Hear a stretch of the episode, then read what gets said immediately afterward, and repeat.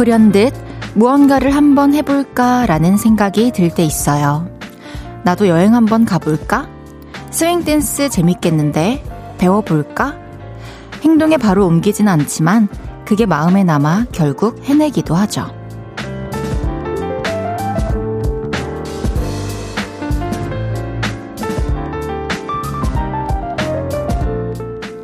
오늘도 호기심의 눈으로 내내 바라본 것들 혹시 있으신가요? 마음의 밭에 작은 씨앗 하나 뿌려 놓으셨을 수도 있겠네요. 오늘의 그 씨앗이 싹을 틔우고 열매를 맺는 그 순간도 머지않아 오겠죠? 그랬으면 좋겠네요. 볼륨을 높여요. 저는 헤이즈입니다. 4월 25일 화요일 헤이즈의 볼륨을 높여요. 마이 앤트 메리의 공항 가는 길로 시작했습니다. 비가 촉촉하게 내렸던 화요일 다들 어떻게 보내셨나요? 오늘 또 어떤 것들을 호기심의 눈으로 바라보셨을까요? 뭔가를 바라보면서 스치듯이 이런 생각을 할 때가 있어요. 나도 저거 한번 해볼까? 재밌을 것 같은데? 할 수 있을 것 같은데? 그런 마음이 한번 생기고 나면 또 언젠가는 몸소 실천하게 되는 그런 때가 오더라고요. 저도 되게 그런 것들이 많은데, 어, 저한테는 사실 타바타가 지금은 그런 존재예요. 타바타밖에 생각이 안 나요. 이제 운동에 대한 항상 고민. 근데 그 왔다 갔다 이동 시간, 또 외출이니까 최소한의 준비도 해야 되고, 막 이런 것들이 저를 좀 운동하는 데 있어서 방해하는 요소였는데, 어, 타바타 저거 괜찮겠는데? 하면서 매일 눈여겨 보다가 요즘에는 몸소 실천 중이랍니다. 한 번 시작하니까 습관으로 또 자리를 잡아주더라고요. 오늘 또 여러분들도 그런 생각에 씨앗을 심으신 분들이 계시다면 머지않아 그 싹을 꼭 틔우셨으면 좋겠네요. 응원하겠습니다. 김태훈님께서 나도 이틀 휴가 내고 헤이디 보러 오픈 스튜디오 가볼까? 머지않아 그런 날을 만들어 볼게요. 어, 네, 태훈님. 무리하지 않는 선에서. 어, 네, 괜찮은 상황에 날도 좋고 이럴 때 편하게 와주세요. 그러면은 반갑게 언제든 맞이해 드리겠습니다. 송명근님께서 여행 한번 가볼까 해서 떠난 게 접니다. 태국 방콕에서 듣고 있는데 무진장 덥고 습하네요. 와. 명근님은 태국에 가서도 볼륨을 들어주시네요. 너무 감사합니다. 정말 감사해요. 안전한 여행하고 오세요. 홍미애님께서 제가 불현듯 하고 싶은 건 쇼핑몰 장바구니에 담겨져 있던 탐스러운 아이들. 질려버릴까 말까. 아, 일단 장바구니에 담긴 채로 한순간이라도 잊었다면 그냥 걔네는 보내주는 게 전 맞다고 생각을 해요. 그때 바로 구매하지 않고 장바구니에 놔뒀다가 또 잊을 수 있는 정도라면, 음, 그냥 돈도 아낄 겸 또 시간, 그 시간 동안 또 새로운 예쁜 것들도 많이 생겼을 테니까 놔주세요. 이재영님께서 전 뭘 해볼까는 아니고 하지 말아야지 다짐하고 뿌린 씨가 있는데 하루 종일 잘 지켜서 아주 좋아요. 멋지다. 라고 해주셨네요. 너무 멋있어요. 맞아요. 이거를 꼭 해야지, 꼭 지켜야지, 이게 반대로 생각해보면 이런 행동은 진짜로 내가 좀 조심해야지, 안 해야지 결심하는 것도 그 씨앗을 뿌리고 그 열매를 맺는 것을 보는 것도 되게 의미 있을 것 같네요. 헤이지의 볼륨을 높여요. 사연과 신청곡 받아볼게요. 오늘 하루 어땠는지, 지금 어디서 볼륨 듣고 계신지 알려주세요. 샵 8910, 단문 50원, 장문 100원 들고요. 인터넷 콩과 마이케이는 무료로 이용하실 수 있습니다. 그리고 볼륨을 높여요 홈페이지에 남겨주셔도 됩니다. 광고 듣고 올게요. 쉴 곳이 필요했죠. 내가 그곳이 돼줄게요.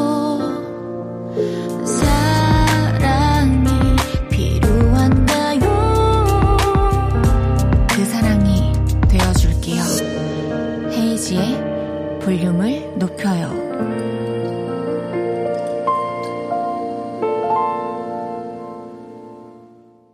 KBS 쿨 FM 헤이지의 볼륨을 높여요 함께하고 계십니다. 전혜란님께서 출첵합니다. 가르마 보려고 보라 켰어요. 헤이디 가르마 안녕. 아니, 진짜 신경이 쓰여요, 매일. 근데, 어, 이렇게 저렇게 해봐도 일자가 편하더라고요. 그래서 비율만 바뀌고 조만간은 이렇게 일자로 갈게요. 근데 또 가르마도 그때 들어보니까 자주 바꿔주는 게 또 탈모에도 좋다고 해서 여러분 덕분에 제가 탈모도 예방할 수 있을 것 같아요. 김명아님께서 봄비가 하루 종일 내린 탓에 날씨는 조금 쌀쌀하지만 기분은 엄청 좋아요. 오랜만에 노란 먼지 없는 세상이었거든요. 보라 키고 2시간 즐기려고 합니다. 맞아요. 이렇게 비가 내리고 나면은 세상이 되게 선명해지잖아요. 먼지도 날아가고, 흙 도 날아가고 해서 모든 것들의 진짜 모습을 볼 수 있는데 또 그 시간이 되게 짧다 보니까 눈에 담기 바빴던 것 같아요, 오늘. 이지은님께서 길을 지나는데 우리 딸이 보이네요. 남자친구 손을 꼭 잡고 우산 쓰고 가는 모습이 풋풋해 보여서 이쁘네요. 근데 우리 신랑이 저 모습 보면 얼마나 실망할까 그 생각이 드네요. 그쵸. 어머니, 뭐, 언니는 딸의 여동생의 연애를 응원해줄 수 있지만, 예쁘게 바라봐줄 수 있지만, 뭐, 오빠나 아빠들은 좀 많이 싫어하긴 하는 것 같아요. 왜 그럴까요? 걱정돼서 그렇겠죠? 좋은 남자친구이길 바랄게요. 5147님께서 저 오늘 학교 끝나고 집 가는 길에 개미굴이 있고 그 옆에 개미가 바글바글해서 뚫어져라 쳐다봤어요. 헤이드는 길 가다가 멍하니 이런 거 바라보고 있던 적 없나요? 저도 어렸을 때는 개미굴 구경도 많이 하고 또 콩벌레 콩벌레 아세요, 여러분? 전 콩벌레가 보이면은 항상 구경했어요. 너무 신기해서 총알처럼 변하기도 하고 기어가기도 하고 이런 모습이 신기해서 많이 바라봤네요. 매일 이 시간 볼륨에서 모임을 갖습니다. 오늘도 모임의 테마를 알려드릴 건데요. 이건 나다 싶으시면 문자 보내주세요. 소개해드리고 선물 보내드릴게요. 오늘은 애교 부리셨던 분 모여주세요. 용돈 받으려고 5만원만 줬대요. 애교 부렸죠. 딸한테 아빠 뽀뽀해주세요. 애교 부렸는데 싫다네요. 이렇게 귀엽게 애교 떠셨던 분들 문자 주세요. 문자샵 8910, 단문 50원, 장문 100원 들고요. 인터넷 콩과 마이케이는 무료로 이용하실 수 있습니다. 노래 듣고 와서 소개할게요. 헤이즈 펀치의 밤하늘의 저별처럼.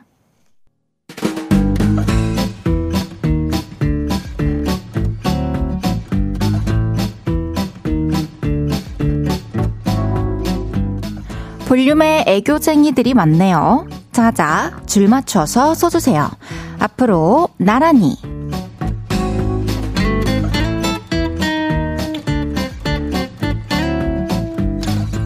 오늘은 애교 부리셨던 분 모여달라고 했는데요. 사연 하나씩 소개해 볼게요. 0743님께서 오늘 오빠한테 치킨 얻어먹으려고 애교 부렸어요. 애교를 부리면서도 내 자신이 싫었지만 얻어먹는데 성공. 어, 쉽지 않았을 것 같은데 제가 생각했을 땐 0743님이 오빠한테 애교 부리지도 애교 부리지 않고도 치킨을 사 먹을 수 있는 어떤 능력을 키워 나가는 데 있어서 되게 좋은 계기가 됐을 것 같아요. 앞으로 화이팅해서 치킨 내 돈 내산 합시다.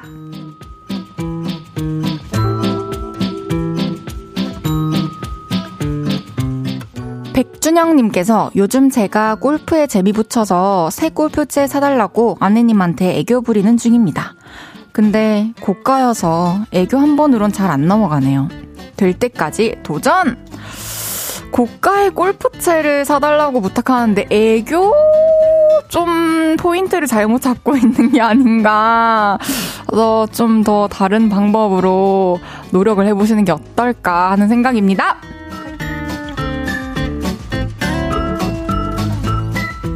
조아라님께서 바빠서 남친이랑 데이트할 시간이 없어서 요즘 잘 만나지 못했더니 남친이 삐져 있더라고요. 필살기 애교로 미영미영 나도 보고 싶어 하고 애교 부려서 기분 풀어줬어요. 이번 주엔 꼭 데이트하자고 했네요. 휴. 어, 그렇구나. 그래요. 이번 주에는 데이트 행복하게 하시길 바랄게요.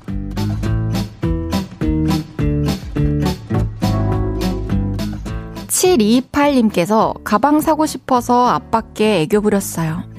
아버님, 소녀 한양 가서 공부하는데 가방이 필요하옵니다.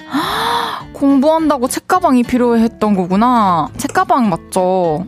너무 기특해서 사주실 것 같아요. 기분 좋게. 한양 와서 공부 열심히 합시다. 화이팅!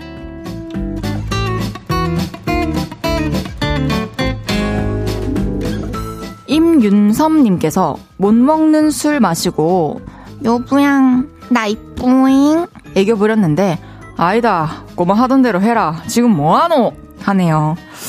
어 진짜로 하던 대로 하시는 게 어떨지. 죄송합니다.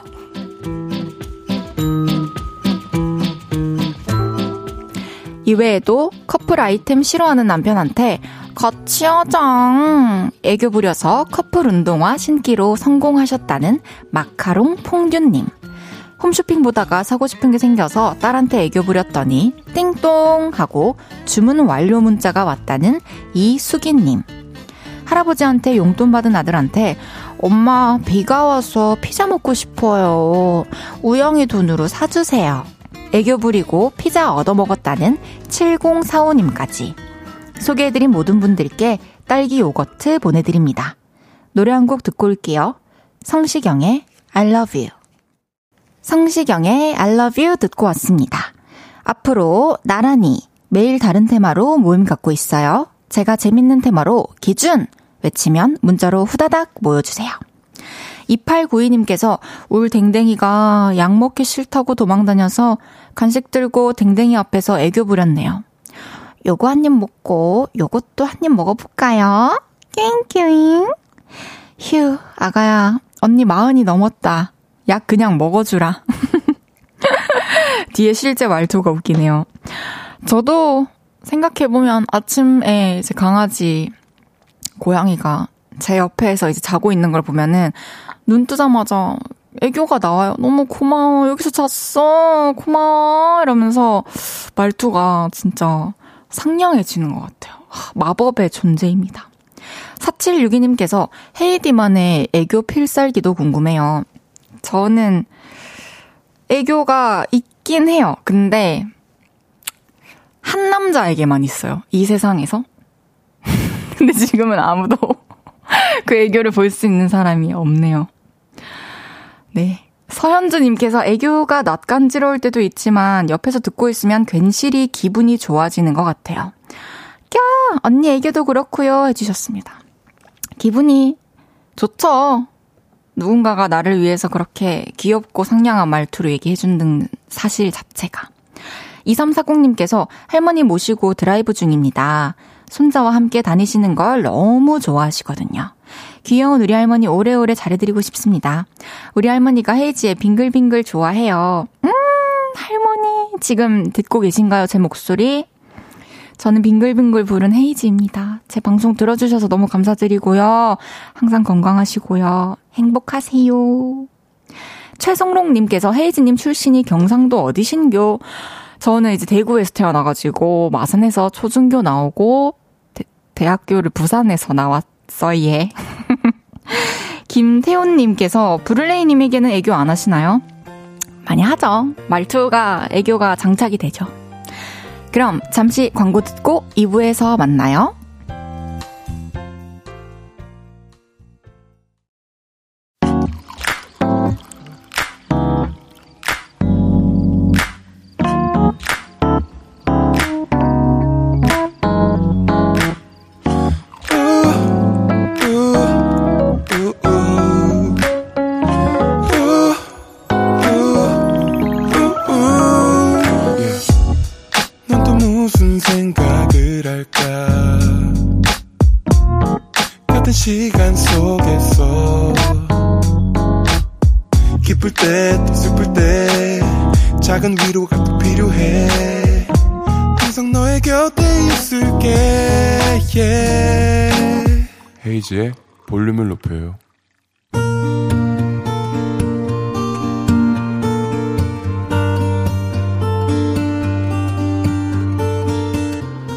다녀왔습니다.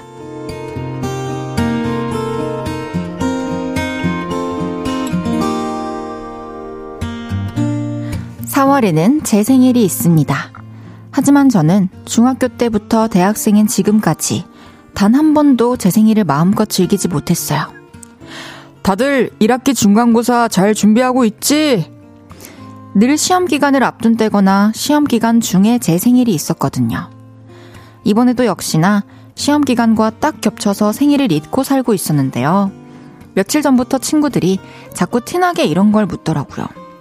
우와, 너 발 진짜 조그맣다. 발 사이즈 몇이야? 이게 작은 거야? 나 그렇게 작은 편 아닌데? 아, 그래서 몇인데? 230? 25? 엥? 240인데? 아, 그래? 오케이. 그때 저는 눈치를 챘죠.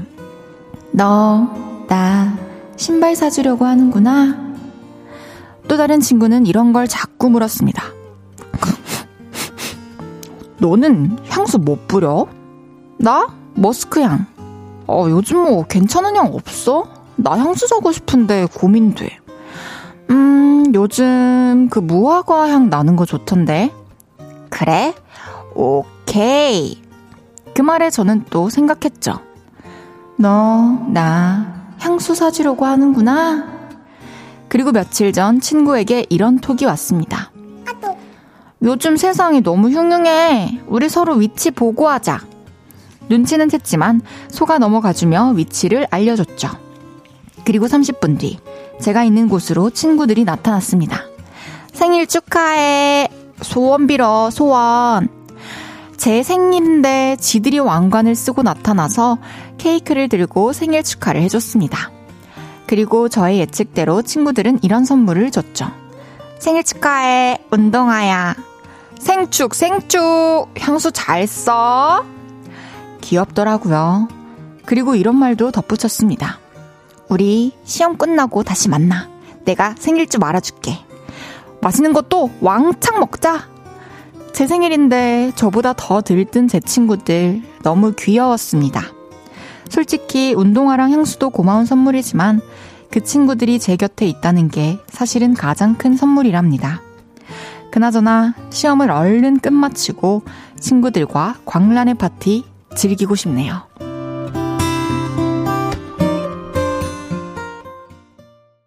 헤이즈의 볼륨을 높여요. 여러분의 하루를 만나보는 시간이죠.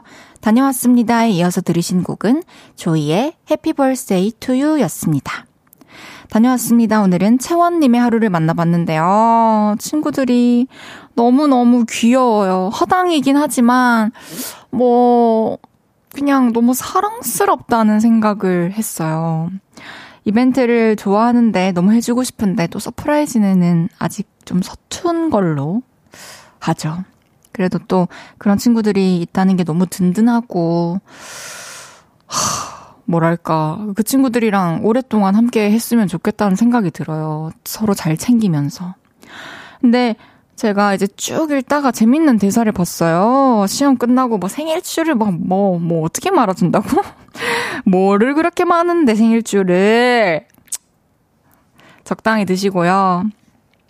이게 채원님이 이제 숭이 왔다라는 이름으로 이렇게 계속 활동을 하셔서, 어, 공부로 고민이 많으셔서 계속 고등학생이라는 인식이 있었는데, 아, 다행히 대학생이어가지고 여기서 넘어갈게요. 시험 잘 치시고요. 생일도 너무 축하드리고요.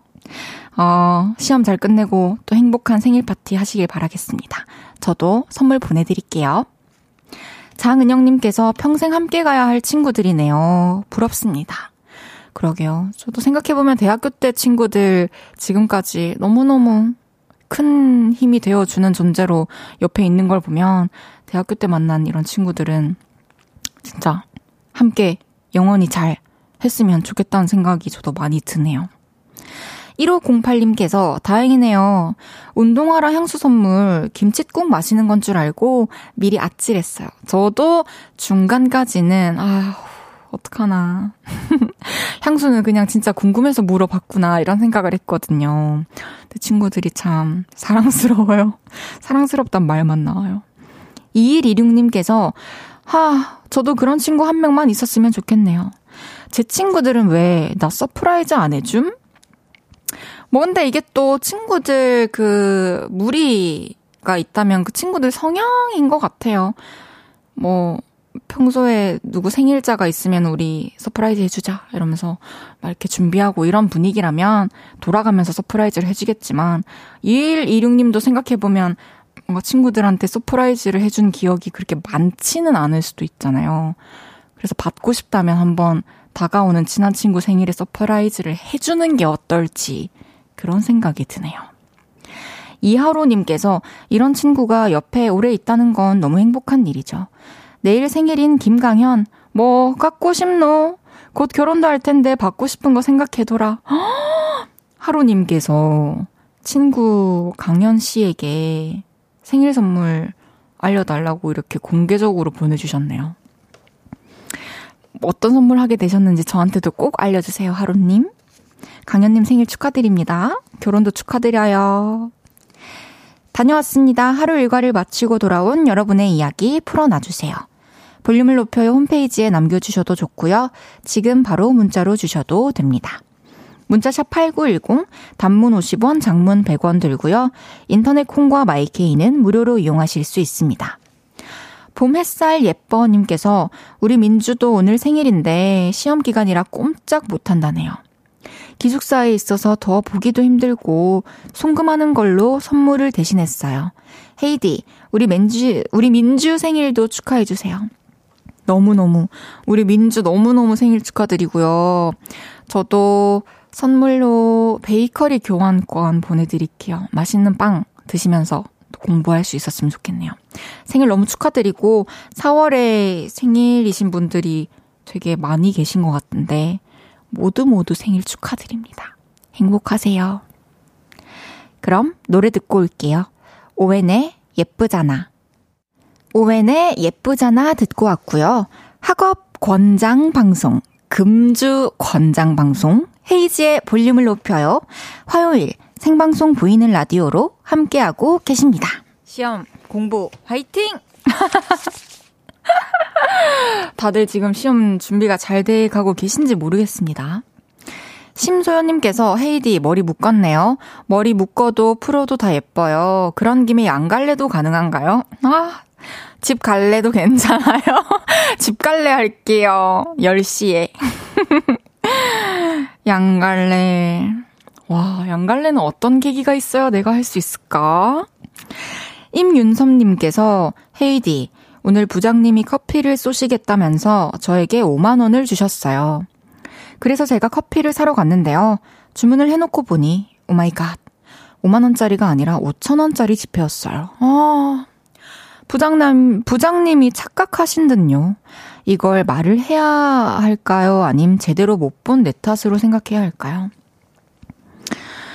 음, 사실 저도 이런 상황에 어떻게 하는 게 현명한 건지 잘 모르겠어요. 제 성격에는 그냥 뭐 예를 들어서 이런 똑같은 일이 있었다면 앞으로 계산하는 거에 있어서 이런 비슷한 실수를 다시 하지 말아야겠다라는 생각을 하고 어, 말을 안 하고 넘어갔을 것 같긴 해요. 또 바로 말을 못했다면 지금 적어도 하루는 지난 거잖아요. 내일 얘기를 해야 되는 건데 그냥 넘어갔을 것 같아요. 제가 제가 치킨 보내드려도 될까요, 윤섭님? 치킨 맛있게 드시고 그래 내가 그렇게 돈을 잃었지만 세상이 나에게 다른 식으로 또 보상을 해주는구나 이렇게 생각을 하시고 그냥 잊어버리세요. 김은지님께서 친구 집들이 겸 생일 선물 사러 갔다가 토이 카메라가 너무 귀엽길래 제 것도 같이 구매했, 구매했어요. 오늘 발음이 왜 이런지 죄송합니다. 하루 한 장씩 찍는 기록을 해볼까 해요. 뭘 찍으면 좋을지 호기심 어린 눈으로 세상을 바라보려 해요. 와, 우리 은지 씨가 지금 오픈 스튜디오에 와 계신데, 안 그래도 너무 귀여운 작은 장난감 카메라 같이 생긴 걸 들고 있더라고요. 근데 그게 또 촬영이 된다고 하니, 그냥 아무거나 막 찍어보세요. 그러다가 또 내가 좋아하는 어떤 사진에 담기는 풍경을 찾을 수 있어요. 나만의 감성을. 그래서 많이 많이 찍어보세요. 3280님께서 고구마 심고 이 아이들이 잘 자랄 수 있을까 생각했어요. 고구마가 많이 달렸으면 좋겠어요. 헤이디는 고구마 요리 뭘 가장 좋아하나요? 음, 고구마 진짜 잘 열려라. 저는 고구마 말린 것도 좋아하고, 고구마 튀긴 것도 좋아하고, 그냥 찐 것도 좋아하고, 다 좋아해요. 너무너무 좋아해요. 김치랑 그냥 쪄서 먹는 거 제일 좋아합니다. 살얼음 동동 뜬 식혜도요. 김동준님께서 양갈래하고 요들송 부르는 헤이디 보고 싶네요. 볼륨 1주년 때 가능한가요? 아, 1주년이면 솔직히, 네, 약속합니다. 그러니까 뭐, 양갈래를 하고, 이렇게 출근을 하진 않겠지만, 그, 1주년 기념으로 잠깐 양갈래 하고 노래 불러드릴게요.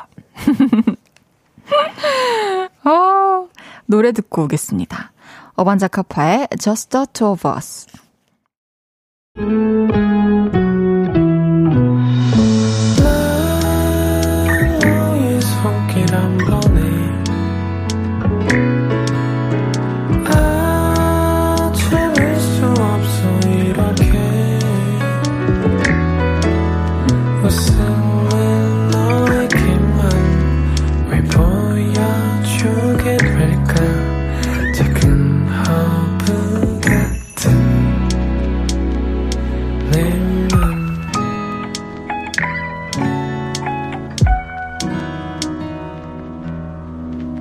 헤이즈의 볼륨을 높여요. KBS Cool FM 헤이즈의 볼륨을 높여요. 함께하고 계십니다. 김주희님께서 내일 작년 겨울에 만나고 올해 처음 친구 만나러 가요. 친구들 주려고 티라미슈랑 휘낭시에 그리고 초코 머핀을 만들었는데 친구들이 좋아했으면 좋겠어요. 오, 얼마나 반가울까요? 저도 학교 졸업하고 나서는 친구들 1년에 한 번씩 이렇게 보는 게 자연스러워진 것 같아요. 근데 또 오랜만에 만나도 친구들, 친한 친구들은 어색하지 않고 너무 좋잖아요. 친구가 만들어준 이 디저트 너무너무 좋아할 거예요. 저도 친구가, 대학교 친구가 가끔씩 만날 때 반찬을 해서 와주거든요, 저희 집에. 어, 너무, 너무, 너무, 너무 행복하고 고맙고 다른 방식으로 꼭 이 친구한테 나도 갚아야지 이런 생각을 늘 하죠. 내일 행복한 시간 보내시길 바라겠습니다. 효불뚜기님께서 헤이디 몇 짜리세요? 들을 때마다 목소리가 너무 활기차고 예뻐요. 기분 좋아지는 어린 목소리예요. 한 23살쯤 되셨나요? 일단 쿠, 커피 쿠폰 먼저 보내드릴게요. 뭐 양갈래 할까요, 지금? 저는 이제 그 23살 이제 거꾸로 해가지고 1만 더하면 돼요. 얼마 차이 안 나죠? 너무너무 감사합니다. 아잉. 너무 재밌고 센스 있네요. 진짜 볼륨을 높여요. 너무 감사합니다. 잠시 후 3, 4분은 연애 모르겠어요. 야우야우. 윤지성 씨와 함께 합니다. 연애, 짝사랑, 고백, 썸, 이별에 고민이 있으신 분들 지금부터 문자 주세요. 문자샵 8910, 단문 50원, 장문 100원 들고요. 인터넷 콩과 마이케이는 무료로 이용하실 수 있습니다. 저희가 최선을 다해서 해결해 드릴게요. 싸이의 기댈 꽃 듣고 3부에 만나요.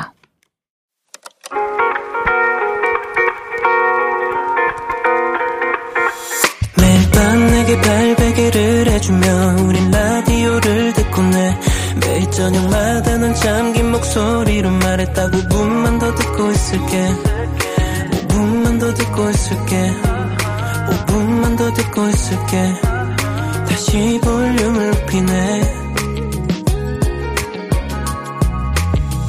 헤이즈의 볼륨을 높여요. 헤이즈의 볼륨을 높여요. 3부 시작했습니다 차용선님께서 27살 된 아들이 야간에 치킨집에서 일을 해요. 그런데 얼마 전부터 알바하고 한참 후인 아침에 집에 귀가하네요. 피곤해서 매일 지각하면서 말이에요. 걱정이 돼서 잔소리를 하고 싶은데 해야 할지 고민이 되네요. 27살이면 알아서 하게 믿고 맡겨야 될까요? 아, 그냥 얼마 전부터 이렇게 행동을 하는 거라면 좀 저는 기다려주는 게 낫지 않을까라고 생각을 해요. 아침에 어, 지각할 정도로 피곤해서 전날 가급적이면 빨리 자야 된다라는 거를 본인이 가장 잘 매일매일 느끼고 있을 거기 때문에 이거는 스스로 개선을 할 거라고 저는 생각을 해요. 그리고 또 27살이면은 되게 어린 나이지만 또 본인은 가장 혼란스러운 시기라고 저는 생각을 하거든요. 저도 그랬고 사람들이 또 많이 그런 시기에 또 힘들어하는 것 같아서 찾아가는 중이니까 좀 본인의 생각이 있을 거라고 저는 생각해요. 제가 네 저는 그렇게 생각합니다. 너무 걱정 안 하셨으면 좋겠어요. 차상희님께서 조금 창피한 질문일 수 있는데요. 저는 진지해요. 헤이디, 오픈 스튜디오는 그냥 가면 되는 거예요? 초록창 검색했는데 특정 날이 있다고 하는데 공지를 해주시는 건가요? 아, 상희님, 너무, 너무너무, 너무너무 좋은 질문입니다. 모르시는 분들이 많이 계실 거예요. 어, 볼륨을 높여요. 인별그램 오피셜 계정 들어오시면은 생방송 요일을 매주 알려드려요. 그래서 그 주에 제가 생방송 하는 날을 보시고, 어, 이날 되겠네. 한번 보러 가야겠다. 마음이 드시면은 그때 오시면 됩니다. TV 모양이 있는 날. 그날이 바로 저를 보실 수 있는 날입니다. 그럼 화요일은 연애 모르겠어요. 볼륨의 사랑둥이, 애교둥이 윤지성 씨와 함께 하겠습니다. 광고 듣고 올게요.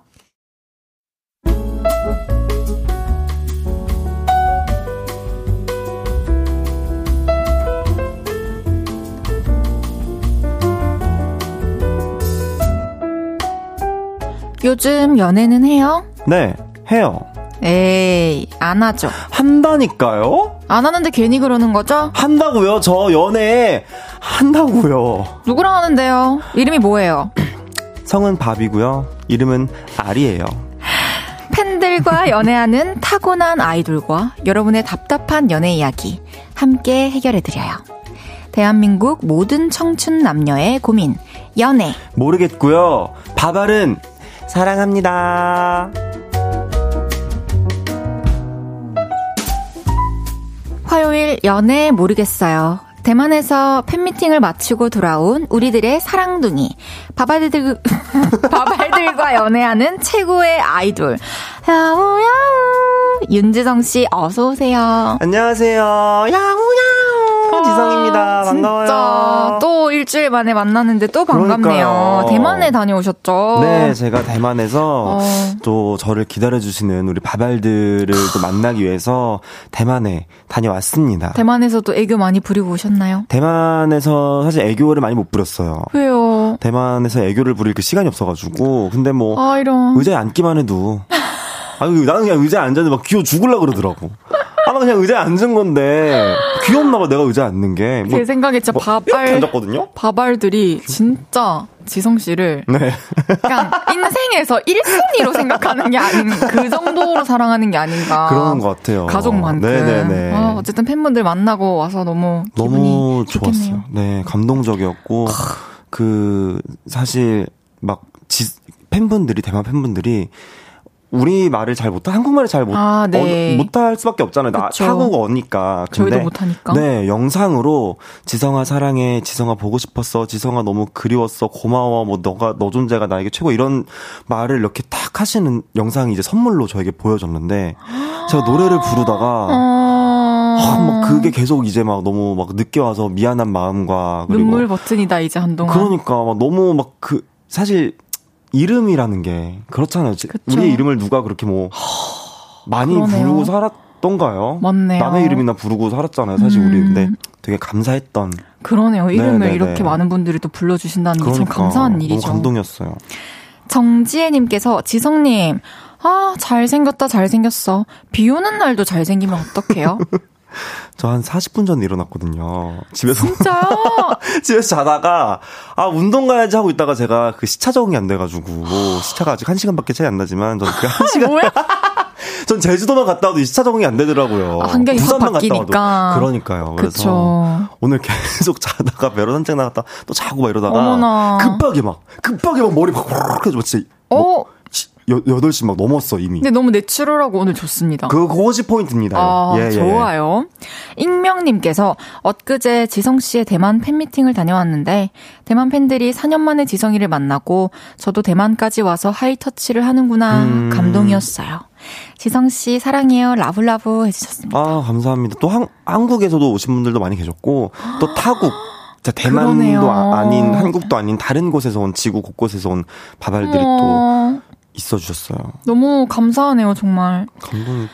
손진선님께서 오늘 지성님 다이 아 지성님 Dear Diary 앨범 4주년이에요. 네. 오늘 그래서 너의 페이지 하루 종일 들었어요. 어. 벌써 4주년 됐다고요? 네, 제가 벌써 그러니까 이게 제가 군대 가기 전에 나온 앨범이었거든요. 아, 맞다. 그래가지고 벌써 사, 나 오늘 살 시간 이 이렇게 빨라? 열심히 네, 네. 군대 열심히 가기 살- 전에 또 앨범 또 내주셨네요. 그러니까요. 아유. 정지혜님께서 바닥에 앉아도 귀여워요. 이정민님께서는 물만 마셔도 귀여워요. 8025님께서는 숨만 쉬어도 귀여워요.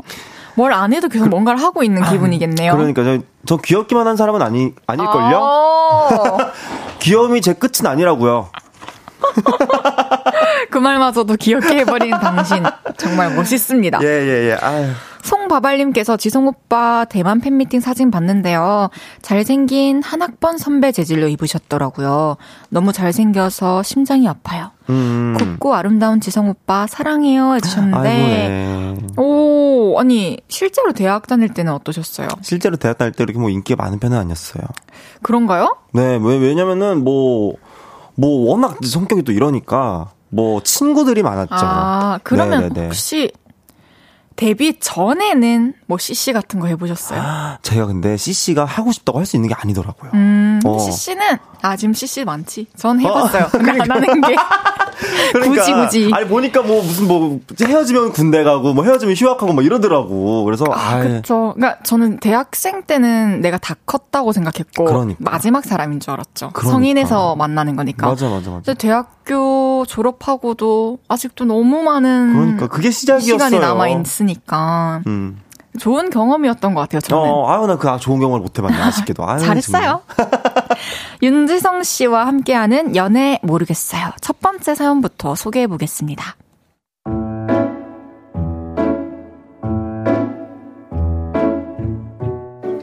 익명을 요청하신 여자분의 사연입니다. 저는 요즘 친구 최낙순과 함께 그룹 PT를 받고 있습니다. 50분 동안 운동을 하고 나오면 땀으로 흠뻑 젖죠. 그날도 낙순이와 저는 땀으로 샤워를 하고 편의점 앞에 앉아 아아를 마시고 있었는데요. 혹시 저 아세요? 우리 같이 PT 수업 봤는데 아, 네.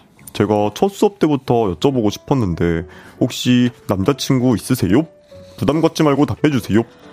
남자친구 없죠. 하지만 그냥 대충 둘러대고 보낼 생각이었는데요. 어, 솔로예요. 왜요? 마음에 드세요? 저한테 연락처 주세요. 얘는 절대로 교환할 애가 아니에요. 제가 중간에서 했어드릴게요.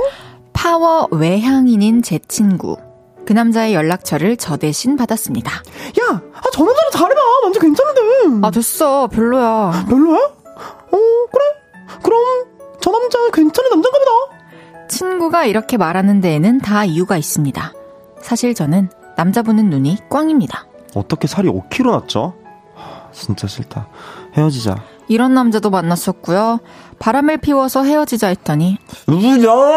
누구냐? 네가 뭔데 나를 真 술을 마시고 찾아와서 이러는 남자도 있었죠. 그리고 그 다음엔 어쩐지 좀 다정하다 싶었는데 돈 있어? 나 돈 좀 해주라. 이러고 돈을 빌려가서 연락이 없던 남자까지 참 다양합니다. 저에게 괜찮은 남자 좀 만나보라던 친구 낙순이는 결국 그 남자와 저를 위해 자리를 마련했고 세 사람이 함께 만났죠. 어, 얘가 혼자 나오면 좀 부끄러워할 것 같아서요. 같이 나왔어요. 괜찮죠? 그리고 우린 이런저런 이야기를 나누게 됐습니다. 아, 저는 그 볼륨 은행 다니고 있고요. 집은 이 근처예요. 얼마 전부터 운동 나갔는데 거기서 다희 씨를 보게 된 거고요. 아, 네. 아, 근데 운동할 때 꼴이 말이 아니죠. 왜요? 열심히 하셔서 너무 예쁘던데? 다정하기도 했고 말하는 걸 보니 건실한 사람 같았죠. 친구 낙순이도 그걸 느꼈나 보더라고요. 지성 씨, 제가 톡으로 다혜 번호 보내드릴게요. 두 사람 연락하고 지내도 될 것 같네요. 그럼 전 갈게요. 나 간다. 낙순이 없이 저와 그 남자는 맥주를 한 잔 더 하고 헤어졌습니다. 하지만 그 이후로 따로 만난 적은 없고요. 그냥 운동하러 가면 마주치는 게 전부죠. 나름 톡도 자주 하고 있긴 하지만 마음이 확 끌리지가 않네요. 야, 아, 일단 만나. 안 만날 이유가 없잖아. 생긴 거 괜찮지. 착실하지. 너 좋대지. 만나, 만나. 그 남자 솔직히 객관적으로 괜찮은 사람 같기는 합니다. 근데 그렇다고 확 끌리지도 않는 사람을 만나는 게 맞는 건지 잘 모르겠네요. 저도 저의 남자 보는 눈을 이제 못 믿기는 하지만 그렇다고 친구가 오케이한 남자를 만나는 게 맞는 걸까요? 그래도 일단 만나볼까요? 저는 잘 모르겠어요. 객관적으로 괜찮은 사람 같기는 하지만 확 끌리지 않는 남자. 만나봐도 될까요? 이런 사연이었습니다. 네. 어, 친구가 인정한 괜찮은 남자예요. 네네네. 하지만 나는 끌리지 않아요. 어. 어, 만나보는 게 맞을까요? 어때요? 어, 근데 저라면 그냥 가, 편안하게 조금 만나볼 것 같기는 해요. 음, 어. 이게 사연 보니까 사연자분들은 좀 이게 남자들이 만나면서 이렇게 되지는 않았을 거고 그쵸. 이런 기질이 있는 남자들을 만난 거잖아요. 음. 좀 나쁜 남자한테 끌리는 게 아닌가 그럴 수도 있죠. 하는 생각이 드는데 네네네. 하, 그래도 또 다행인 거는 지금 본인 눈이 되게 적절하지 않다. 네네네. 좀 그걸 낫다라는 걸 인정을 인식했어요. 네, 인식을 좀 하고 계셔서 그 부분은 좀 괜찮기는 한데, 근데 음, 뭔가 저도 이제 제가 관심이 안 가면은 선뜻 아 뭐하러 시간 낭비, 에너지 음. 낭비라고 생각을 할 수 있을 것 같은데 지금 이분의 글을 보니까 그래도 싫지는 않은 것 같아서 네네네. 말 그대로 한번 만나보면 어떨까 하는 생각이 네. 드네요. 그냥 뭐 밥 먹고 뭐 커피 마시고 이 정도 그냥 그쵸. 좀 캐주얼한 데이트 정도는 맞아요. 그리고 사실 이게 좋은 게 뭐냐면 운동하다 만났잖아. 오. 그럼 이제 운동하다 알게 됐는데 내가 막 진짜 막 너 막 그런 모습이 멋있다 예쁘다는 게 아니고 오. 어왜 되게 뭐 열심히 하시는 모습이 되게 예쁘던데 이런 그러네요. 식으로 말하지 않았나요? 그래서 그런 거라면 음, 음, 좀 나의 뭔가 그런 내 외적인 모습이 아니라 맞아요. 내가 어떠한 상황을 행동을 하고 있었을 때에 대한 맞아요. 나의 모습을 멋있었다고 하는 거는 되게 좀 다른 색다른 평, 오. 평가라고 하기 뭐 그러니까 색다른 뭐라 생- 그럴까 생각 시각 색다른 생각, 색다른 사고. 사고 뭐 그래서 저는, 그런- 예, 그래서 저는 그런 부분에 오히려 어 이 사람 되게 생각보다 괜찮고 좀 멋있네라는 생각을 할 것 같아요. 맞아요. 만나보고 아니면 뭐 이렇게 그만하면 되는 거고. 그래요. 에, 뭐. 건실해 보이는 이 남자의 진짜 매력은 아무도 알 수 없는 거죠. 네네네. 박희숙님께서는 순댕이 사연이다. 어. 일단은 만나보시는 게. 네네네. 어? 일단 만나보는 게 장은용님께서 아니요. 만나지 마세요. 확 끌려서 결혼했는데도 살다 보면 힘들어요. 크크크크. 아니 이게 아 정말 어 이제 현 이, 현 가, 현재 어, 결혼 생활 하시는 어쨌든 분께서 네. 이게 은영님 입장에서는 진짜 좋은 팁을 주시는 거잖아요. 네네네네네. 너무 감사해요.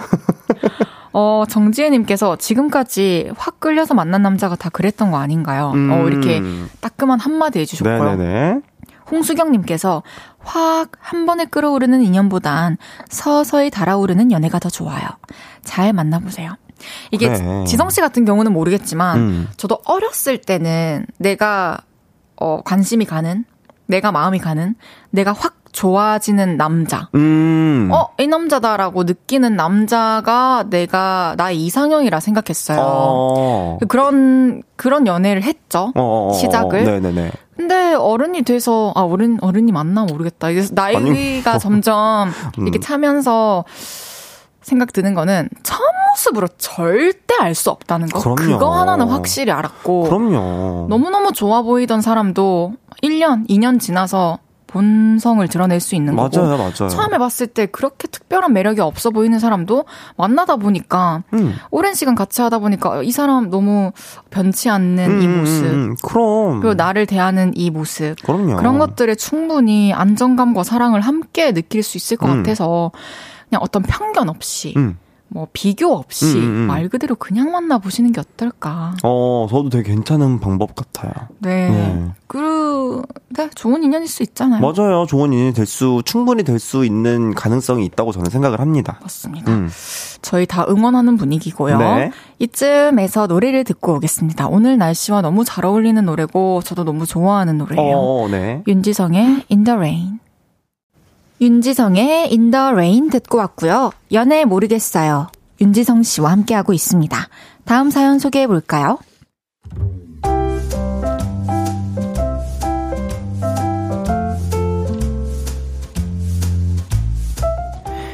익명을 요청하신 남자분의 사연입니다. 몇 달 전 지인의 주선으로 소개팅을 하게 됐습니다. 소개팅녀 느낌이 좋았어요. 저쪽도 내가 마음에 들었으면 좋겠다. 라는 생각으로 대화를 이어갔죠. 아, 정말요? 그렇다니까요. 속으로 생각했습니다. 이건 100% 되는 게임이다. 그리고 그날 그녀를 집까지 바래다 주면서 말했죠. 다음에 우리 또 만날 수 있는 거죠. 네, 또 봐요. 저 예전에 그런 얘기를 들은 적이 있습니다. 마음에 안 들더라도 일단 세 번은 만나. 그리고 너무 마음에 들어도 최소 세 번은 만난 다음에 사귀자고 해. 그게 소개팅의 규칙이라나 뭐라나.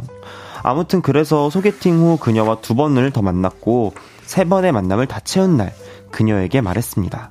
사귀고 싶다고요. 그랬더니 저도 지성 씨 좋은 사람인 거 너무 잘 아는데요. 좀 더 만나보고 생각해보고 싶어요. 괜찮죠? 그녀의 의견을 존중했습니다.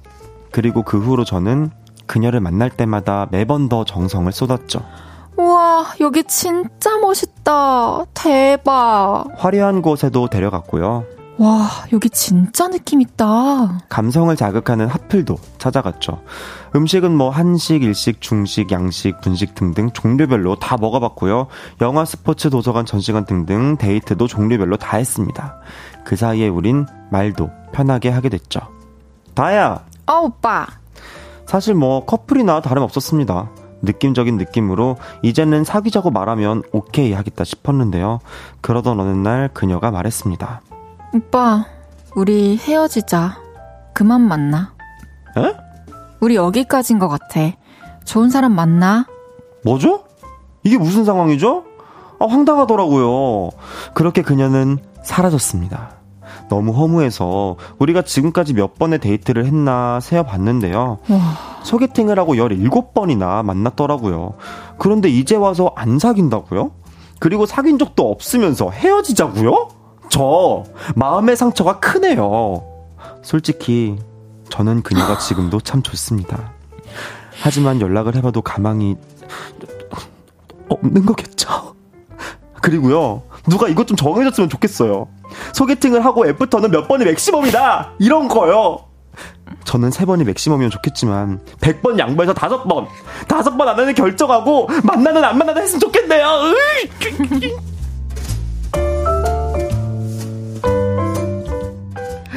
소개팅을 한 후 17번이나 애프터를 해서 만났는데 네. 결국에 연애는 안 하겠다는 거 대체 뭐죠? 이런 사연입니다. 음, 네네네. 아. 17번을 만났는데 근데 이, 사- 이, 이 여자분 마지막 대사를 보면 이미 연애한 것 같아요, 그러니까. 본인은. 헤어, 헤어지자니? 근데 비밀 연애 중이었나?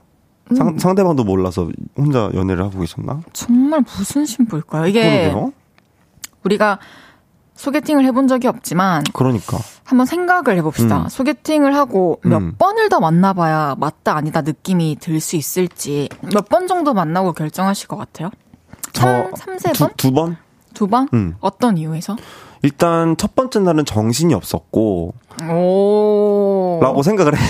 뭐지? 왜 경험남 같지? 정신이 없었을 거라 생각을 한다는 거지 내 말은. 네. 경 정신이 없었을 것이여다. 어, 맞죠. 정신이 없었을 경황이 없으렸을 것이다라고 저는 일단 어, 생각이 되고요. 그럼 두 번째 만났을 때 뭔가 좀 만나 보면 이게 좀 정리가 되지 않을까. 하나씩 이제 보이고 네네네. 좀 파악도 되고. 네네네. 솔직히 뭐, 첫 번, 싫은 사람은요, 첫 번째 만나도 싫어요. 오. 그렇게 저는 생각을 합니다. 저 같은 경우에는 세 번도 좀 적다는 생각이 들고요. 음. 저는 이제 횟수보다는 좀 기간? 음. 기간이 중요한데, 아, 아, 두달 모르겠어요. 됐어, 한 두 달. 아, 두 달 정도면 충분히, 두 달 정, 두달 동안 한 여덟 번 만났다. 음, 음, 일주일에 한 번 정도 만났다. 네. 그러면 이제 그때는 확실히 어. 뭔가 느낌이 올 것 같아요. 그럼에도 불구하고 그 사람이 어떤 사람인지 나는 영원히, 그럼요. 그건 맞아요. 영원히 사는 동안 알 수 없겠지만, 없죠.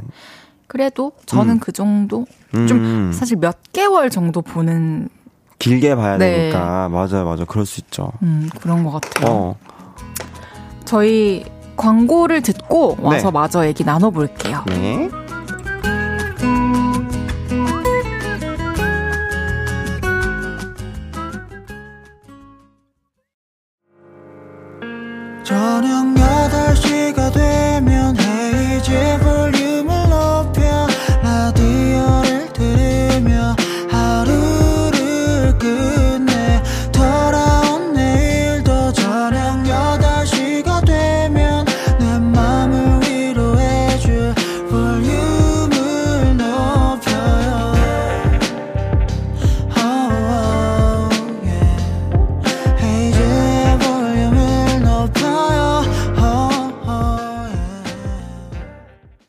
KBS Cool FM 헤이즈의 볼륨을 높여요 4부 시작했고요. 네. 연애 이야기에 같이 고민해보는 코너 연애 모르겠어요. 연애 무경험자인 동시에 연애 상담 전문가인 윤지성 씨와 함께하고 있습니다. 좀 전에 소개팅 한 후에 17번 after에서 만났는데 네. 결국 연애는 못했다 네, 이런 사연이었어요. 17부터. 17부터 너무 재밌는 문자를 봤어요. 네. 어떤 분께서 친구도 17번은 안 만나겠다. 그러니까 17번은 사실 이렇게 일하면서 음, 음. 서로 시간 내 가지고 17번이나 만났다는 건 사랑이에요, 솔직히. 그쵸, 그쵸. 뭐, 뭐 하는 근데 사랑인지 모르겠네. 참, 이제 17번 좀 심, 많긴 한다. 근데 제가 생각했을 때는 그냥 어장이 아니었나. 저도 솔직히. 예, 약간 그 말을 참아 내뱉지 못하고 있었는데 음. 저도 그냥 물고기가 아니었나 싶습니다. 양두영님께서 저 같은 경우도 소개팅, 소개팅 당일 포함해서 세 번은 만나니까 조금 감을 잡겠더라고요. 맞아요. 그래서 두세 번이란 음. 얘기가 있나 봐요. 이선경님께서 좋으면 처음 만났을 때도 사깁니다. 17번이라니. 아직도 좋다니. 내 동생이면 정신 차리라고 등짝 스매싱. 어, 이 17번째 이 여자분이 이렇게 나올 줄 몰랐으니까. 네네네. 그쵸. 진짜 결실을 맺기 위해 그럼요. 정말 정성 들이고 네네. 있었던 거잖아요. 17번은 몇 달이야? 모르겠어요. 한 두세 달 육- 만난 거야?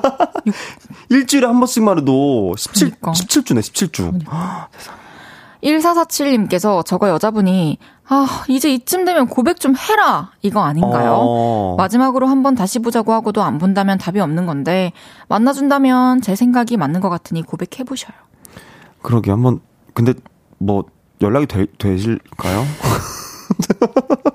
그러게, 연- 연락이. 가셨어. 그러니까 가, 이미 뭐 떠났는데. 제가 음. 생각했을 때는 근데 꼭 남자분이 고백을 했어야 되나 싶기도 하고 그것도 맞아. 여자 여- 남자분은 처음에 먼저 음. 고백을 했잖아요. 맞아. 그리고 여자분이 생각을 해보고 싶다고 했고 그 다음에는 음. 여자분이 그럼. 나- 이제 대답을 해줄 차례였던 건데. 생각이 끝났으면 얘기를 해줘야지. 저 저는 다시 고백 안 하셨으면 좋겠습니다. 저도야. 임태환님께서 대부분 3프터 후 4프터 때 고백 국룰이죠. 와. 음. 아 그럼 진짜 네 번째 만났을 때 딱. 고백.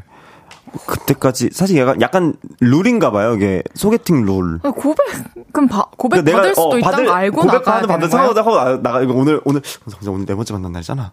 고백 데이다. 이러고 준비를 저는 진짜 소개팅 안 맞는 것 같아요. 안 맞아 안 너무 맞아. 우리 그런 거 생각하는 건 너무 진짜 민망해요. 너무 부끄럽잖아. 네.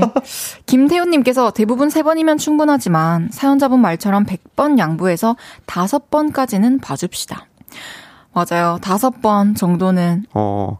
근데 이게 이랬다가 또 네 번째 고- 생각하고 막 아, 오늘 고백 받는 막 이런 거 생각하고 나갔는데 고백 안 하면 이거 좀 이거는 음. 제가 봤을 때는 좀 이렇게 좀 결정을 어느 어디서든 뭐 여의도에 어디 뭐 어디서든 결정을 좀 해주셔야 될 것 같습니다. 그러게요. 예. 어렵네요. 지정을 좀 해주세요. 사실 너무 추상적인 부분이어서 이게 내가 정해놓는다고 되는 게 아니잖아요. 상대방도 이거에 어쨌든 뭔가 자연스럽게 같이 맞아요, 합류를 해야 맞아요. 되는 건데 뭐 사연자분은 앞으로 다섯 번 음. 정도로 저희가 일단 정해놓는 걸로. 네네네네. 아, 또 무슨 고민 있으면 언제든 연락 주세요. 속상하네요. 전혜라님께서 환승했을 것 같아요. 17번쯤 만났을 때 다른 괜찮은 남자가 나타난 것 같아요. 우리 저번 주인가 저저번 주 사연 중에 막 이런 거 있지 않았나? 이런 거 있지 않았나? 그분이신가? 아, 근데 어. 좀 일리 있는 것 같아요. 제일 현실적인 답변이 아닌가, 의견이 아닌가. 소개팅을 두 번, 세 번 이렇게 또 겹쳐서 잡을 수도 있으니까. 아, 그쵸. 이게 만나 보니까 괜찮아서 이제 만나고 있다가 음, 음, 음. 또그 중에 소개팅을 또 했을 수도 있죠. 다른 그쵸, 사람들이랑. 그쵸, 그쵸. 아직까지 이 사람에게 확신이 안 생겨서. 맞아. 또 근데 뭐 그 남자도 뭐 그 남자라고 해서 부러울 뭐, 것도 없고 맞아요. 또 어떻게 또- 될지 모르고 또 생깁니다. 예, 예. 좋은 사람 만나시길 바랄게요. 네. 진심으로요. 그러면 다음 사연 소개해 보겠습니다. 네.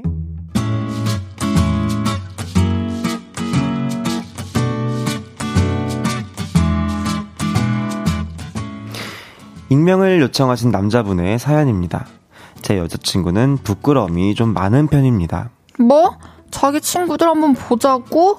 음, 나 잘 모르는 사람들 만나는 거 좀 쑥스러운데. 저도 뭐 싫다는 사람을 끌고 나가고 싶지는 않아서 연애를 하는 3년 동안 여친과 제 친구들을 만나게 한 적은 없죠. 그런데 얼마 전 친구와 밥을 먹고 있었는데요. 야, 어떻게 여자친구를 한 번을 안 보여주냐? 아, 쑥스럽대. 아니, 그냥 사진이라도 보여달라고. 아, 어, 여기. 어? 아, 어, 그렇구나. 이름이 뭐야? 그래서 장다혜라고 알려주고 밥을 같이 먹었죠. 그리고 맥주를 한 잔 하러 갔는데요. 친구가 이러더라고요. 네 여자친구, 나이가 혹시 31살? 집은 여의도? 뭐야? 네가 그걸 어떻게 알아? 아, 내가 말할까 말까 고민했는데 말하는 게 맞는 것 같아. 우리 회사에 권성환 과장이라고 있거든. 근데 작년인가 회식 때 여자친구를 데려왔는데 그게 장다혜야. 네 여자친구. 뭐? 무슨 말도 안 되는 소리야? 봐봐, 이거 그때 막 같이 찍은 사진인데 맞잖아, 네 여친. 맞더라고요. 어안이 벙벙했습니다.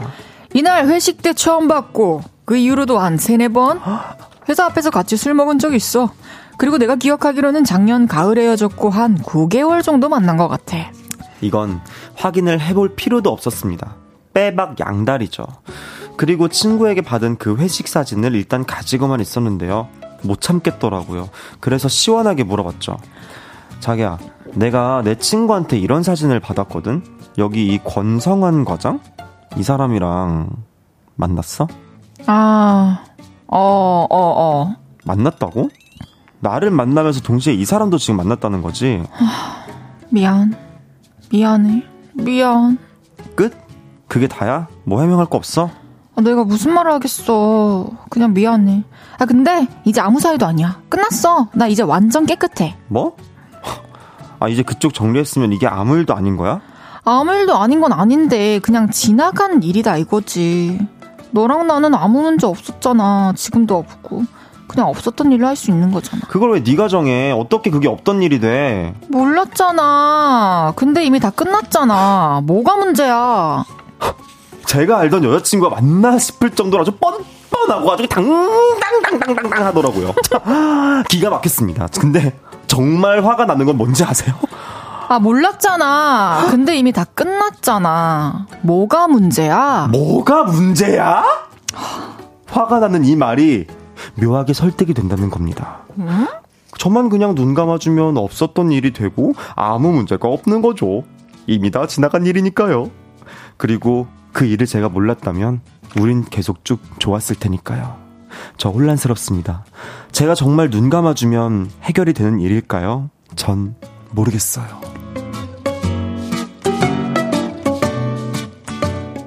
연애하는 중에 9개월간 양다리를 걸쳤던 여자친구.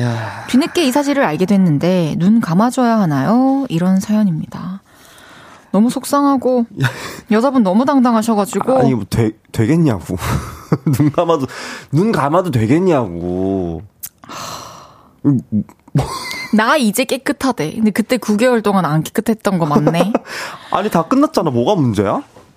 그냥 그게 이거- 문제인 것 같아. 음. 그냥 남자분은 어떻게 이렇게 어 침착하게 그 사진을 보여주면서 물어볼 수 있었는지 그러게요. 이걸로 아. 어떻게 대화를 이어 나갈 수 있었는지 그러니까 그리고 그 뒤에 사연까지 써서 보내주셨을 수 있었는지 음. 마음이 얼마나 넓으신 건지. 아니 지금 텍스트가 젖었어요. 이분이 지금 울면서 써가지고 조금 번져 있어요, 젖었대, 글이. 젖었대요. 지금 젖어가지고 또 아까 작가님 말씀하시더라고. 눈물 젖 저기 KBS 우체통에 왔었어요? KBS 아. 우체통에 눈물 젖은 편지가 있길래 이게 뭐야? 열어봤더니 다 젖어 있었대. 그 눈물에 그 사람과의 추억, 그 사람과의 시간은 다 흘려 보냈습니다. 이제 끝났어요. 끝났어요. 사실 내가 모르고 넘어갔다면 우린 아무 문제 없지 않았을까라는 음. 생각을 너무 지금 그 사람과의 어떤 시간들을 부정할 수 없어서 잠깐 들 수 있는 생각이겠지만 객관적이지 못한 생각이고 그냥 저는 이렇게 알게 된 게 너무 운이 좋았다라는 생각이 들고 그 음. 사람이랑 이번에 그거 모르고 넘어갔어요. 음.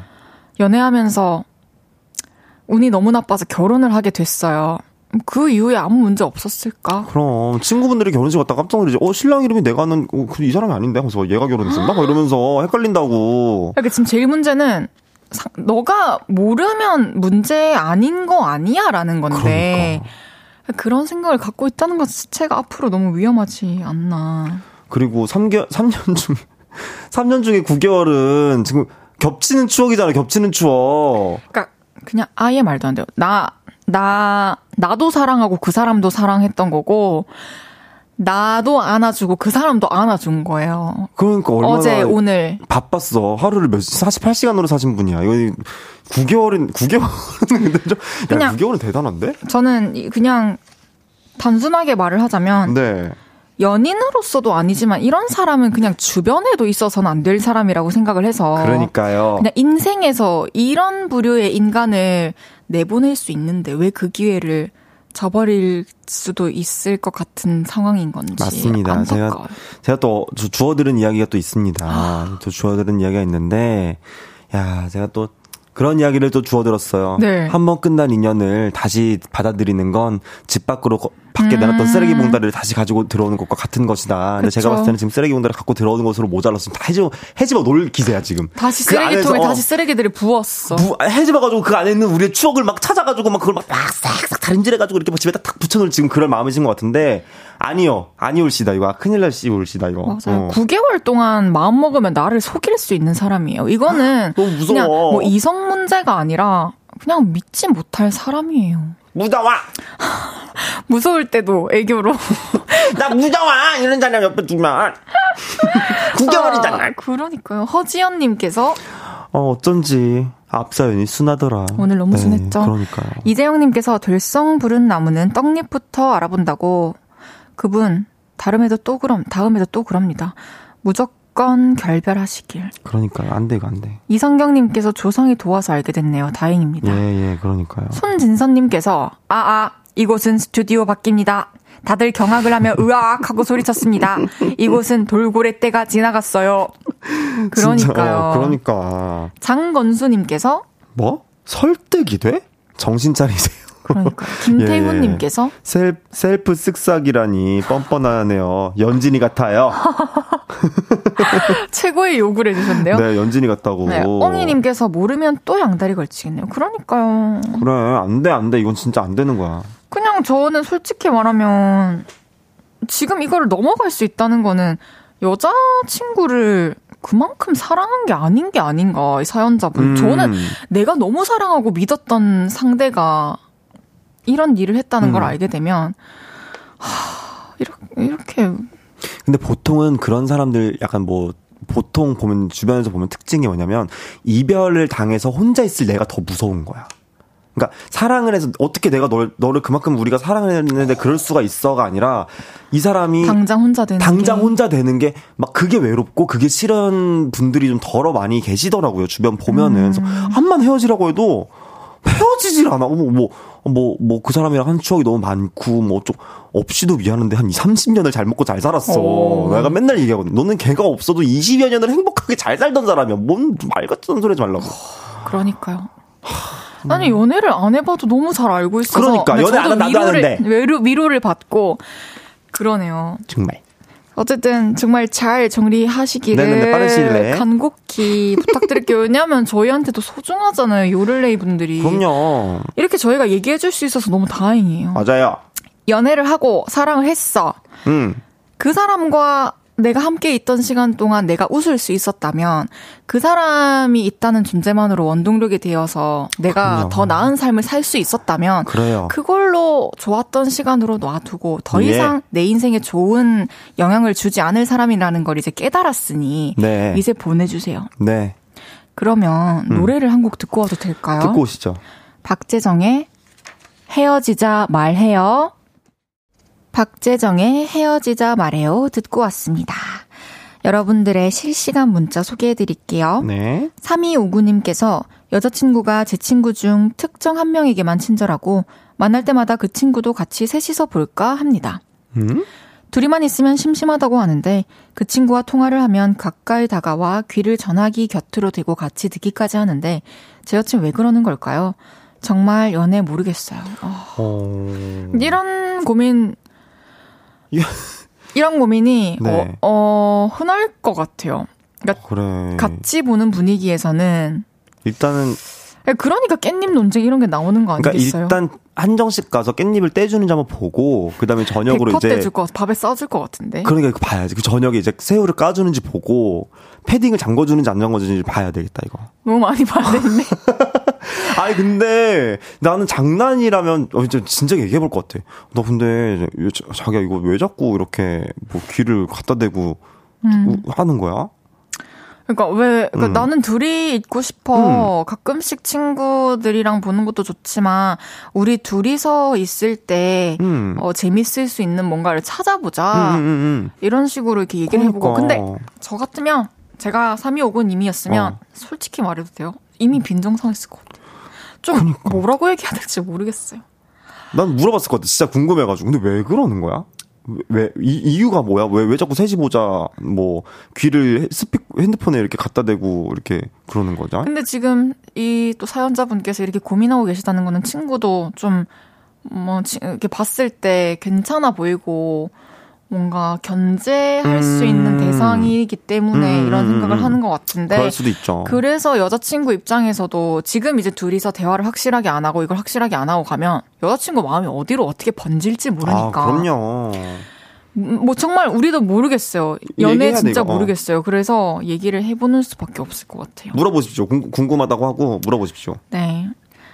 그리고 뭐 이 방법이 괜찮을지 모르겠지만 혹시 그러니까 반대로 음. 내가 어 자기 친구 그 한 명만 계속 같이 보자고 하고 그 친구한테 계속 관심을 보이면 음. 자기도 기분이 그렇게 불편하잖아. 좋지는 음. 않지 않겠냐고 음, 음.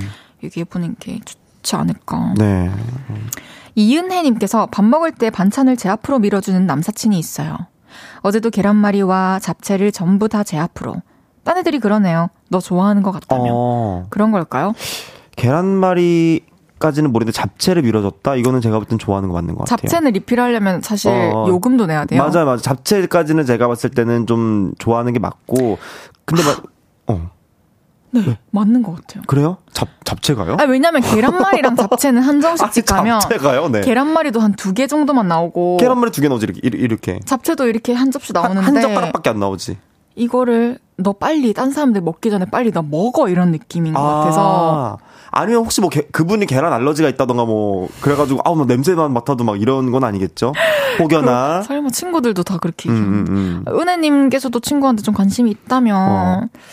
서서히 그런 호의를 그래. 호의에 좀 반응을 하면서 음, 음, 음. 가까워지는 게 아 고마워 뭐야 고맙다 어, 나 잡채, 잡채 좋아하는 거 어떻게 알고? 아니면, 아니, 아, 저, 나 저번에 네가 나 줬잖아. 이번에 네가 잡채 먹어. 막 이러면서. 오. 아니면 뭐 이렇게 제육을 그쪽으로 밀어준다든가. 오. 고등어 백반을 밀어준다든가. 좋은데요 버섯 무침을 밀어준다든가. 버섯 무침도 있어요 볶음 아 무치면 되지 몰라. 아, 무치면 버섯 무침이지 맞아, 뭐. 미안해요. 예, 예, 예. 선지은님께서 헛 설레는데요 잡채 사랑인데 그래, 잡채는 한 젓가락밖에 안 준단 말이야. 맞아요 잡채는 좀 귀해요 맞아, 귀해요. 장건수님께서 아니요 잡채를 싫어하는 거 아닐까요? 제 생각에 건수님. 건수님은 저희랑 가- 똑같이 지금 연애 안 하고 계세요. 그리고 꽤 됐어요. 제가 생각했을 때는. 서정민님께서 잡채는 엄마에게도 안 줘요. 이건 사랑이에요. 그래, 그래. 잡채는 일단 내 앞에 놔주면, 고, 이게, 그, 어머, 이게 이모님이 딱 내 앞에 놔주, 그, 그것만 보고 있다고 잡채 누구 쪽으로 놔주는지. 어, 다들 그렇구나. 저만 그런 줄 알았어요. 아, 잡채는, 그 잡채는, 제가 잡채까지는 이거는 좋아하는 거예요. 근데 잡채 한 접시 리필에 진짜 한 5,900원 이런 식으로 하더라고요. 어디 한정식을 갔길래 그렇게 비싸게. 사- 압구정에. 어, 세상에. 보통 얼마? 한 2, 3천 원이면 되나? 아니, 뭐 보통 그냥 말하면 주죠. 전 메뉴판에 아예 있던데요. 그러니까 그만큼 아. 잡채가 인기가 많아요. 그러니까, 잡채가 그만큼 인기가 많은 거야. 더덕무침을 밀어주지 않을 거 아니야. 그러니까요. 아, 가요? 이제 분위기가 지금 뭐 딱 가라는 분위기인데, 지금? 뭐, 내가 안 보는 것 같았지만 지금 헤이디랑 지금 피디님이랑 눈치 싹 주고받는 거 내가 딱 보고, 내가 그래요. 딱 느꼈다고. 너무 감사해요. 예, 예, 가보겠습니다. 오늘 너무 즐거웠고. 예, 저, 여러분 저 갑니다. 지성 예. 씨. 네. 저는 진짜 화요일만 기다려요. 아, 저도 화요일만 기다리고 삽니다. 항상 일주일 잘 보내시고 그럼요. 화요일에 이 자리에 와주세요. 그럼요. 제가 어, 제 타라주는 못 가도 제가 화요일에 왔다고요. 알겠습니다. 감사합니다. 저는 지성 씨 보내드리면서 광고 듣고 올게요. 안녕.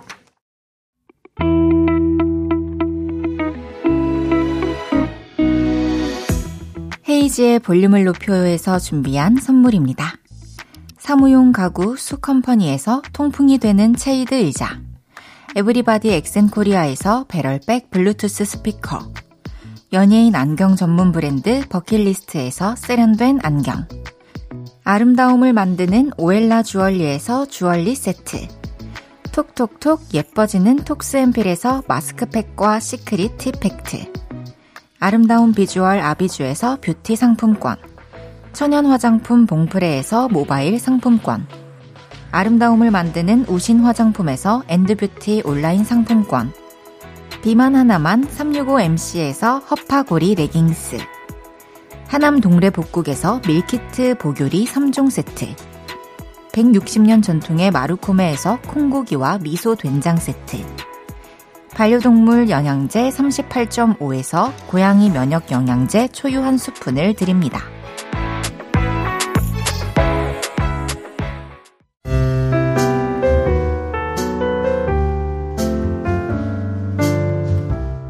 헤이즈의 볼륨을 높여요. 이제 마칠 시간입니다. 스위트님께서 초등학교 3학년 딸이랑 차 안에서 볼륨을 높여요 듣고 있어요. 헤이즈 언니 목소리가 너무 좋고 재밌대요. 제가 중학교 때 공부하면서 볼륨을 높여요 듣던 때가 새록새록 떠오르네요. 하영이 지금처럼 밝고 건강하라고 전해주세요. 엄마와 딸이 같은 라디오를 듣다니 너무 낭만적이네요. 우리 하영이 지금처럼 항상 밝고 건강하고 행복하게 우리 함께 지내봅시다. 언니가 여기 8시부터 10시까지 항상 있을게요. 그럼 내일은 그거 아세요? 픽보이 씨와 함께 합니다. 새로 알게 된 것들, 알리고 싶은 나의 TMI 있으면 볼륨 홈페이지에 미리 사연 남겨주세요. 그냥의 너의 밤은 어때 들으면서 인사드릴게요. 볼륨을 높여요. 지금까지 헤이지였습니다. 여러분, 사랑합니다.